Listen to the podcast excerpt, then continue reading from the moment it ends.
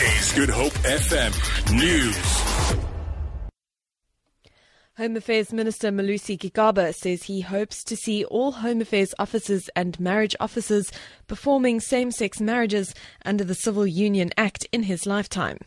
Gigaba was speaking after receiving the inaugural Lesbian, Gay, Bisexual, Transgender and Intersex Pride Human Rights Award. This was in recognition of his decision to refuse the American anti gay pastor Steven Anderson entry into the country. Gigaba's dedicated the award to his entire staff.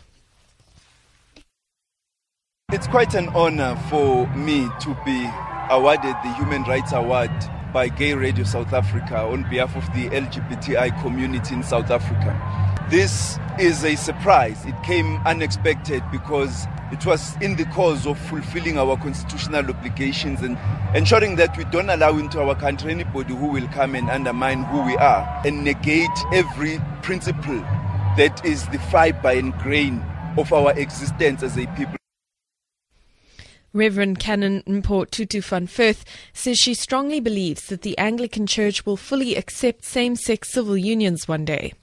Tutu was reacting to the decision of a synod of the Anglican Church in Southern Africa to reject a proposal to allow prayers of blessing to be offered for people in same sex civil unions.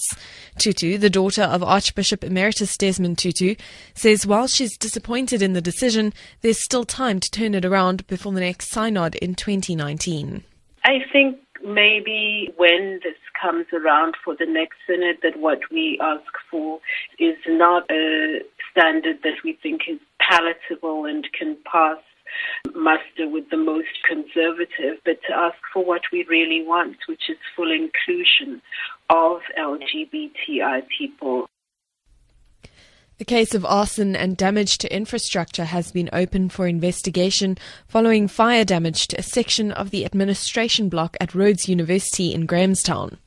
Eastern Cape Police spokesperson Mali Govender says at about 4 o'clock yesterday morning, a security officer on patrol at the Grahamstown campus noticed a fire in the building. He managed to douse the blaze before it could spread further. Telkom cables as well as power lines were damaged. The cause of the fire is being investigated. Rhodes is one of several campuses around the country to be hit by fees must fall protests. And scores of firefighters from around the country gathered in George to test their strength and endurance as part of the toughest firefighter alive competition. They were put through their paces to see if they've got what it takes. Some of the simulations included carrying a 90 kilogram dummy through an obstacle course and climbing a two story scaffold. It's the first time that it's being held in the Southern Cape.